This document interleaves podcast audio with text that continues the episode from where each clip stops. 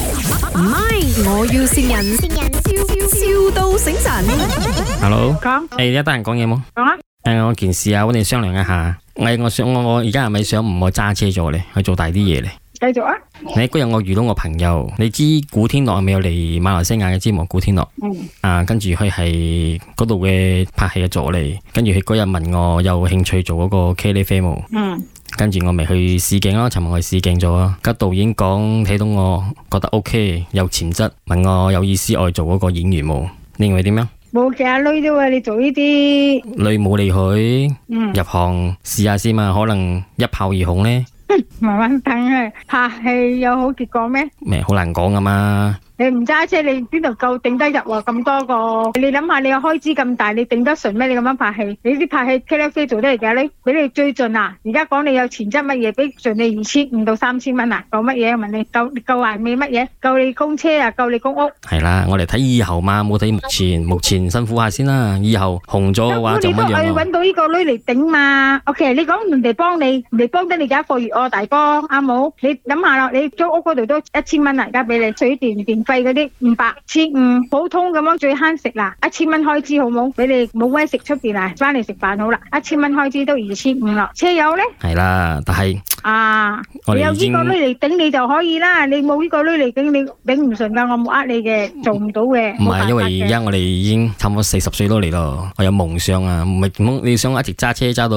六七十歲咩？夢想你愛存翻個女嚟做啲學做生意或者乜嘢咧，又叫到你去做 part time 百幾蚊一日，幾多點做啊，幾多點咁啊去試下搞下就可以啦。車照揸，我係認為咁樣啦，實際啲啦。不如咁樣啊，我推薦你去啦。好似仲有一個女角色又去揾人呢，我冇你去試下冇。我唔我點樣落到吉隆坡喎咁肥？佢冇講身材，一齊做啦，我哋一齊做拍住相 啦。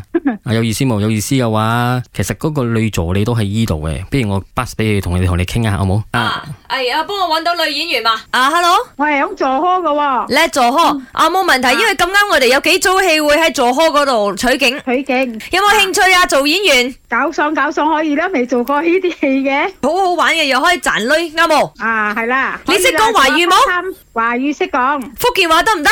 唔得，唔得啊，客家咧？廣東話同華語啫。係啊，唔係因為我揸個客家妹嘅角色喎，阿家妹個角色啊！啊，咁樣就好似講你哋落到嚟做開，我哋又去試鏡乜嘢？唔使試啦，嗯我信得過啊阿阿洪哥，佢好得啊，導演好睇佢啊，咁佢家姐應該都有啲演員基因噶啦。唔掂喎，我有多少肥噶喎、肥咪 cute 咯，我哋就係要咁嘅角色啱啊！係俾我睇咗你個相噶啦，導演中意你喎。有 冇？